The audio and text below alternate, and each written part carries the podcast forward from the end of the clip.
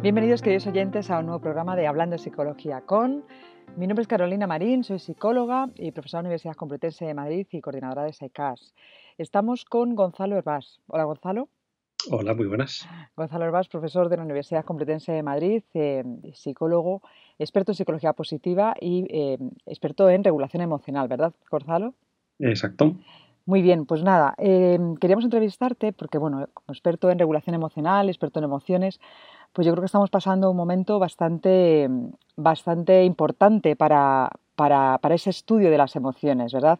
Acaba de, se ha publicado hoy, día 15 de, marzo, una entrevista en La Razón en la que hemos hablado eh, de emociones como miedo, incertidumbre, eh, angustia, agobio, ¿no? De, de, poder estar en, de tener que estar en casa, eh, de tener que, que, que haber cambiado nuestra vida de forma drástica de un día para otro. Entonces, bueno, Vamos a profundizar en esas emociones y vamos a hablar de otras emociones desde tu punto de vista más, más como experto en psicología positiva.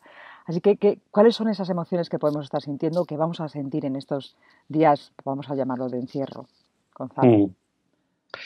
Bueno, pues eh, efectivamente van a ser días complicados.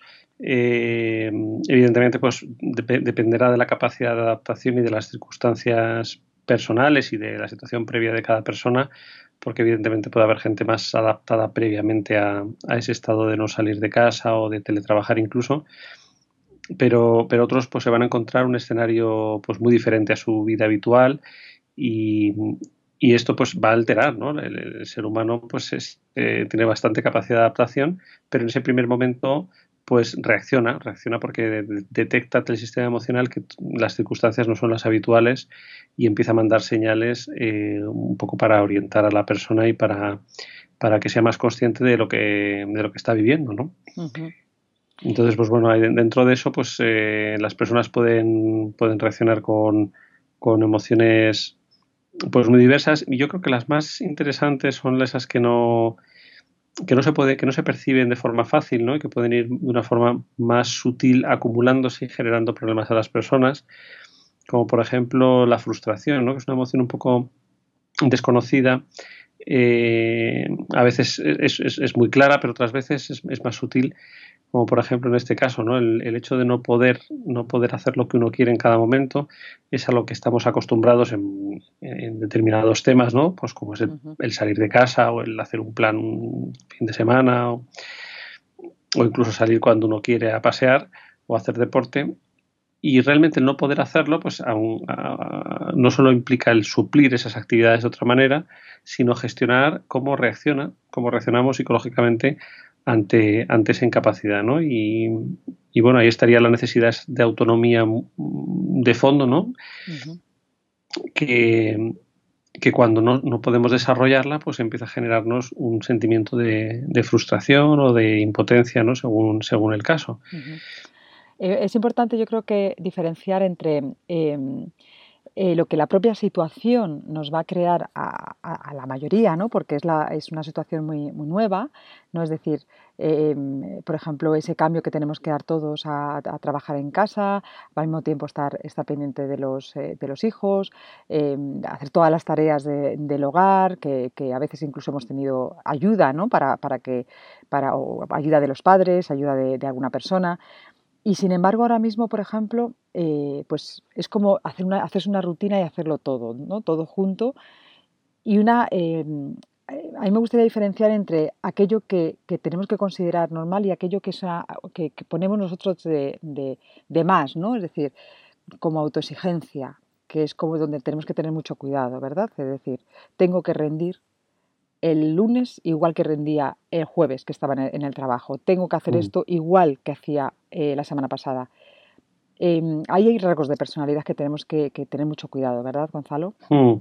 Claro, a eso me refería con que las características de cada uno van a hacer que los retos sean muy distintos, ¿no? Personas que se les va a hacer realmente insoportable, entre comillas, insoportable eh, el aburrimiento, otras personas las emociones pues van a tener más que ver, como tú comentabas, con la autoexigencia o, la culpa o, eh, incluso pues el, sentimiento de, crítica intensa, ¿no?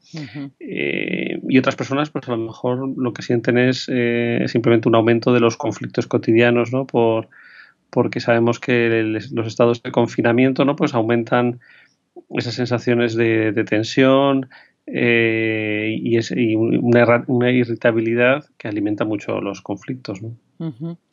Y, por ejemplo, eh, a la hora de tener todas estas emociones que, van a ser, yo creo que, que, va a salir cosas muy buenas de nosotras y de nosotros y cosas muy malas y posiblemente diferentes procesos y dependiendo de cada uno, ¿verdad?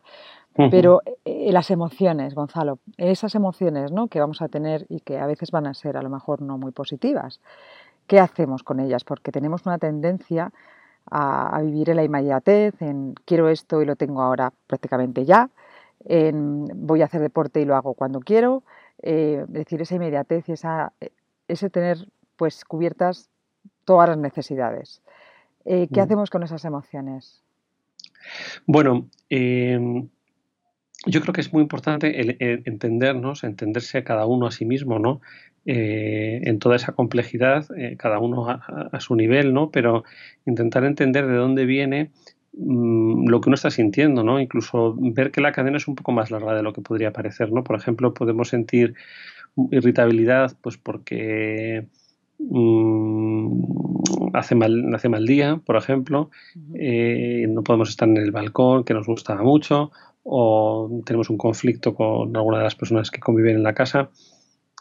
Y es bueno entender que esa, esa irritabilidad, esa eh, ese enfado tiene que ver también con emociones previas como la frustración que uno está sintiendo previamente. ¿no? Es decir, ahí hay más conexiones entre emociones de las que podría parecer. Y, bueno, pues eh, eso nos ayuda a, poder trabajar más en, en, la raíz, ¿no? Por ejemplo, muchas veces las reacciones de irritabilidad tienen que ver con una combinación de alto nivel de frustración y bajo nivel de emocionalidad positiva. ¿no? Y esa, por ejemplo, pues es muy habitual no en estos contextos, sino en el día a día, pero seguro que mucha gente se puede identificar con que cuando eso sucede, pues eh, conduciendo estamos más irritables y las cosas que normalmente pues, nos daban igual, pues nos hacen generar una reacción de, de, ira, ¿no? De enfado mucho más, mucho mayor, ¿no? Y cómo em, todas estas emociones que tenemos eh, lo importante sería eh, identificarlas y sobre todo eso, ¿no? no eh, ver cuál es la raíz a lo mejor, porque esta situación puede ser un momento, aunque, parezca así un poco, poco del mensaje positivo, ¿no? pero, pero sí que creo realmente que puede ser un, momento de, pararnos todos y de, reflexionar dónde estamos mm. y qué nos está pasando, ¿no? Claro. Mm, o sea, cada emoción y cada situación es un poquito diferente, ¿no? Y casi siempre vamos a poder hacer algo, tener alguna iniciativa si, si detectamos bien cuál es ese origen para poder compensarlo un poco, ¿no? Pero hay algo quizá más de fondo que también es útil y es que tiene que ver con esa capacidad para, identificar eh, qué es lo que estamos sintiendo y por qué, que tiene que ver con, con reconocer lo que necesitamos en cada momento, ¿no? Y, y eso no es, no es malo en cuanto a que no nos tiene que llevar a una especie de, rabieta de necesito esto y no puedo tenerlo y estar dando vueltas a eso continuamente, sino más a una normalización. ¿no? Hablamos que sabemos que es muy bueno aceptar lo que uno siente, no intentar coartarlo, no intentar bloquearlo. Y parte del secreto de poder hacerlo solo en la práctica de una forma saludable es reconocer eh, qué, es lo que, qué es lo que estamos necesitando y a lo mejor no podemos tener y tener un diálogo interno que pueda ser eh, comprensivo en ese sentido. ¿no? Hay una frase eh, que yo creo que tiene bastante sentido y es bastante aplicable en este caso, que, es que las necesidades humanas, psicológicas, ¿no? tienen más necesidad de ser escuchadas que de ser satisfechas. ¿no? Es decir, que lo importante es que nosotros podamos entendernos, reconocer eh, por lo que estamos viviendo y, después, ¿no? Y después de haberlo reconocido y haber aceptado que eso es natural, ¿no? Y que nuestras relaciones son naturales, pues ponernos ya manos a la obra para intentar eh, compensarlas, minimizarlas, eh, distraernos de, algunas de las cosas que estamos viviendo, ¿no? Para, para equilibrar, ¿no? de una forma saludable. Sí, es una, una comunicación emocional también en un momento determinado, no solo con nosotros mismos, sino con los demás, ¿verdad? Quiero decir, sí, eso, eso, es, eso, es lo ideal. Eso, eh, muchas veces la, única forma de poder comprendernos plenamente es escucharnos, es escucharnos hablar, hablar a otra persona. A veces lo que nos dice el otro es más, no es muy relevante. Lo que es relevante es que al expresarlo vamos siendo más conscientes plenamente de todo lo que tenemos dentro y a la vez ¿no? nos sentimos más aliviados porque hemos podido sacarlo, ¿no? Y, y eso facilita esa regulación emocional, ¿no? Que esas emociones se, se vayan, digamos, atenuando porque han cumplido su función, ¿no? No hay que olvidar que las emociones tienen una función eh, motivadora por una parte, pero sobre todo de transmitirnos un, mensaje y por tanto en la medida en la que comprendemos bien ese mensaje, al ponerlo sobre la mesa, pues esas emociones, eh, digamos, pasan ¿no? y, se, y se entra en otra fase más de, digamos, que se van disolviendo. Y entre todas estas emociones, eh, Gonzalo, la psicología positiva, ¿qué, ¿qué, puede aportar ahora? Es decir, ¿qué emociones positivas pueden surgir que yo em, creo que, de todo esto puede salir algo eh, de un crecimiento muy personal o un crecimiento personal y crecimiento incluso familiar, reconexión familiar y, también pueden surgir muchas emociones positivas de todo esto. ¿Qué, emociones mm. pueden surgir y cuáles son las que crees tú que, se deberían estudiar a partir de ahora? Porque posiblemente hay algunas que, porque estamos en una situación sin precedente, que posiblemente empezamos a, estudiar, ¿no? Mm. Bueno, yo creo que ya casi todos hemos podido experimentar eh, emociones positivas mm, que pueden llamar más o menos la atención y están directamente relacionadas con, la situación que estamos viviendo. Hemos probablemente todos experimentado mucho sentido del humor, mucha diversión ante ciertos memes, ciertas eh, grabaciones de audio, vídeos, ¿no? Este tema de los rollos de, papel higiénico, ¿no? Bueno, pues todo eso, ¿no? Esa, eh, hemos notado que eso nos, nos, ayuda, que nos viene bien, que nos ayuda a tomar un poco de distancia, que, que nos relaja, ¿no? El sentido del humor, la diversión nos, nos, nos relaja. Eh, y ese sería, digamos, un primer ejemplo, ¿no? Muy, muy habitual y muy bueno, ¿no? Hay personas que a lo mejor incluso pueden ir eh, descubriendo ¿no? lo importante que es el sentido del humor ¿no? en situaciones estresantes y aplicarlo a otras situaciones estresantes del futuro. ¿no? Pero evidentemente, igual que eso, ¿no? Eh, hay muchas otras experiencias que se pueden dar y que se pueden potenciar y que son útiles porque, como decía antes, nos ayudan a compensar, ¿no? nos ayudan a equilibrar. El estrés nos focaliza, nos estrecha un poco la atención, nos focaliza en los problemas, nos prepara para afrontar problemas, cosa que si lo pensamos bien, en esta situación, pues eh, tiene una utilidad limitada, ¿no? Si nuestra, nuestro contexto es estable, pues no, no, necesitamos realmente esas emociones para nada práctico, porque lo que necesitamos es, al contrario, ¿no? Es intentar hacer este, este periodo lo, lo menos lo menos desagradable posible ¿no? y, cumplir un poco eh, pues con, con, con, los, con las, las normas y, los, y las propuestas hechas por los, las autoridades. Y, en ese sentido, digamos que esa, esa, esa, parte emocional más negativa nos está sacando un poco de, de, lo que sería lo ideal a la hora de adaptarnos a la situación. ¿no? Y por eso precisamente es tan importante la, la emocionalidad positiva. ¿no? El estrés a veces nos, nos quita la, nos, nos reduce la capacidad para, para, sentir emociones positivas. Esto ha habido varios estudios que lo han confirmado. Y, esto, esto es, claro, esto normalmente tiene una, ventaja y es que nos, nos ayuda a no distraernos. Se supone que el estrés eh, está eh, orientándonos a trabajar sobre una serie de, de, metas o de situaciones complicadas que requieren de mucha concentración y de mucha dedicación de esfuerzo. Y, entonces las distracciones y, todo lo que tenga que ver con disfrutar podría ser un impedimento, nos podría rebajar nuestro nivel de atención, eh, en fin, quita recursos para lo que supuestamente es lo importante. Pero en cambio, en esta situación de estrés que estamos viviendo, es una situación de estrés más psicológica, menos real, no, no, tenemos un, examen o una prueba de trabajo muy difícil que tengamos que dedicar muchísimo esfuerzo y muchísimas horas, sino que lo que tenemos es una, una situación más de estrés psicológico que en cambio lo que necesitamos es equilibrar para que no se generen obsesiones, para que no se genere un desgaste innecesario, con mucha emocionalidad positiva que compense. ¿no?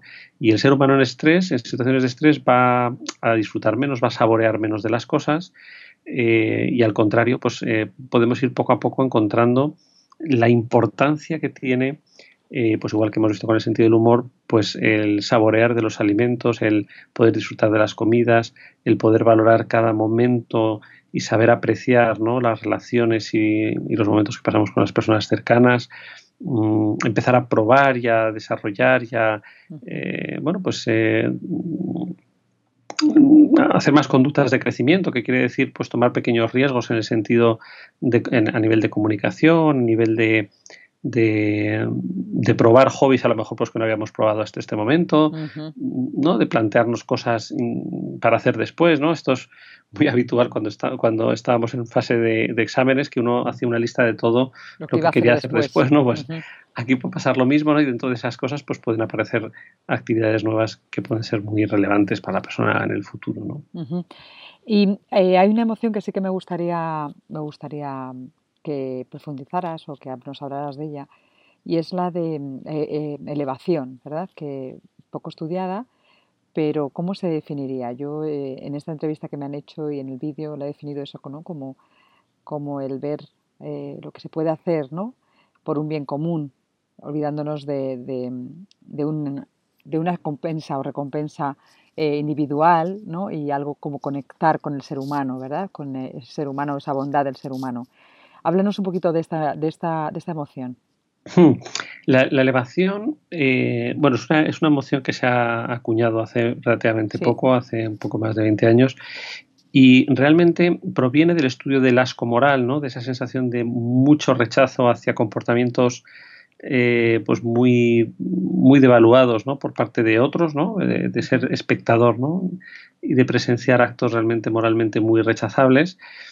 Y, este autor, que se llama John Haidt, se, de repente se planteó cuál, cuál es el opuesto, ¿no? Si realmente hay, hay un rasgo, hay una emoción, una cualidad emocional positiva que, que suceda al revés. Es decir, cuando lo que estamos presenciando sea no solamente normal desde un punto de vista moral, sino excepcional desde un punto de vista moral. ¿no? Y entonces fue cuando empezó a darse cuenta de que efectivamente había una experiencia emocional que estaba ahí asociada a esas situaciones, pero que no tenía un nombre definido eh, normalmente las personas se refieren a ella y seguimos, seguimos refiriéndonos a ello porque por desgracia pues tampoco es muy conocido como esto me ha emocionado, ¿no? Esto me ha tocado, ¿no? En inglés también se refiere con esas palabras, pero claro, eso no es una emoción, eso es, eh, es como decir una expresión para referirnos a una experiencia emocional, ¿no?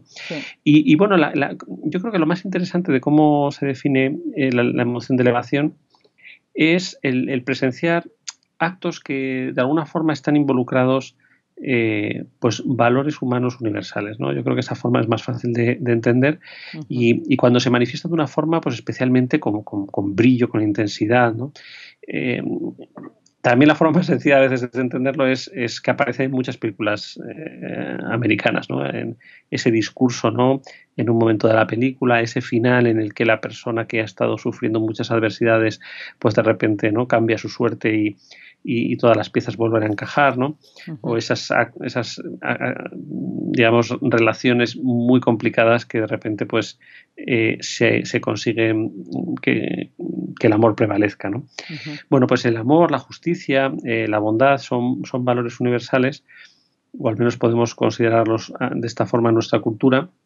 Y, y, bueno, pues eh, cuando nosotros percibimos ¿no? una, una, situación en la cual alguno de esos valores está muy manifiestamente representada, ¿no? Pues como por ejemplo en el caso de los médicos con, con la, entrega y la generosidad, eh, o el cuidado, ¿no? Que serían valores relacionados, ¿no? Eh, pues a veces no, no tiene por qué ser uno, ¿no? Pueden ser varios combinados. Eh, pues bueno, pues eso nos hace tener una sensación, pues por una parte de admiración, pero por otra parte realmente de, de reconexión, ¿no? Con una visión positiva del ser humano, ¿no? Y, John Hay decía que, una de las, de las expresiones que usa la gente para referirse a estas emociones es que, o a las situaciones que activan esas emociones, es que dicen que mm, han recuperado la confianza en el, en el ser humano. ¿no? Y un poco esta sería la, la, una de, las, de los efectos que, que, puede tener, ¿no? una visión más positiva del ser humano y, y también pues, mayor posibilidad, ¿no? mayor motivación a, a desarrollar actos relacionados con, con esos valores. ¿Y tú crees, Gonzalo, que es esa emoción la que nos puede llevar a, combatir la situación que estamos viviendo en estos momentos? Bueno, yo creo que es una emoción bastante relevante en esta situación.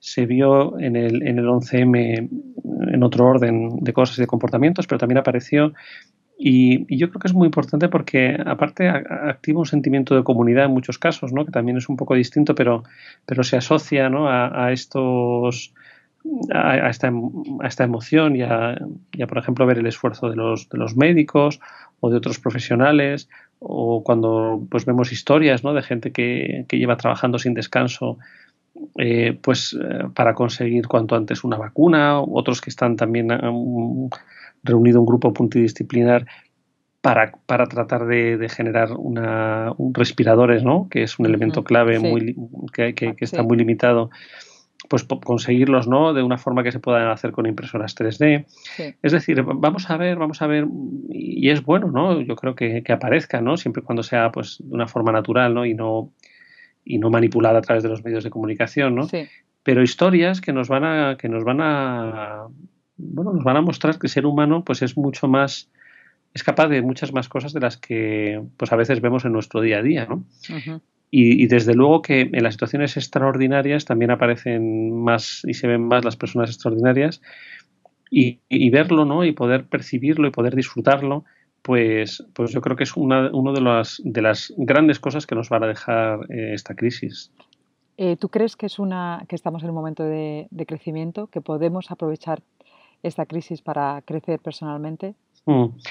Yo, creo que sí. Lo que pasa es que las, el, crecimiento ante la adversidad eh, no, se puede monitorizar, no se puede promover directamente porque entonces eh, es casi al contrario. no, se, puede, guiar, ¿no? Claro, eh, estoy seguro de que muchas personas va, va, a haber crecimiento, pero estas personas, claro, el crecimiento, lo que sí hemos visto en la investigación es que el crecimiento viene del, viene del malestar, viene del sufrimiento, viene del verse un poco al límite. Entonces, claro, nadie, nadie quiere esa vía del crecimiento con, todo el sentido del mundo, ¿no? Preferimos la estabilidad y, aprender en pequeñas dosis, ¿no? Eh, y a ser posible con la experiencia de otros, ¿no? Lo que llamamos el aprendizaje vicario, ¿no? Sí.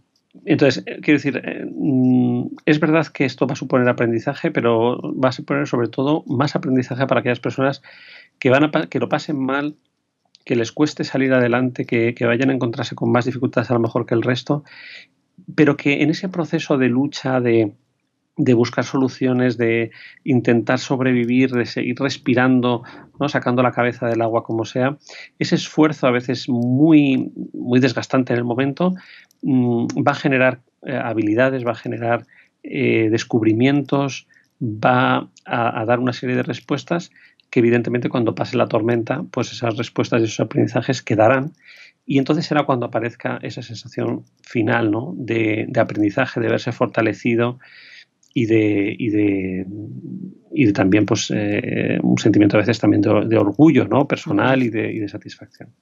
Vale, pues nada, muchas gracias Gonzalo. Gracias pues nada, por, un placer que estar con vosotros este tiempo. Como siempre. Y nada, pues hasta otra. Muy bien, hasta luego. Gracias, hasta luego.